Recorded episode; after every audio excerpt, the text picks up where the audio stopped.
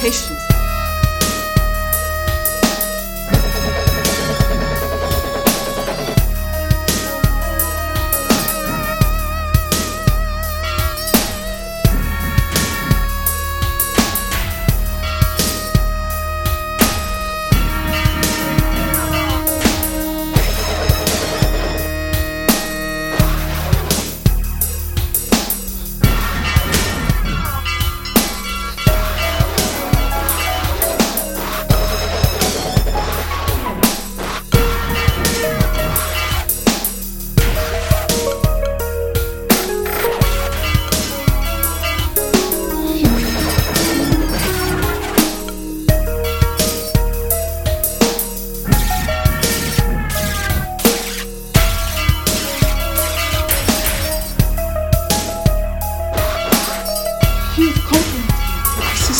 patience.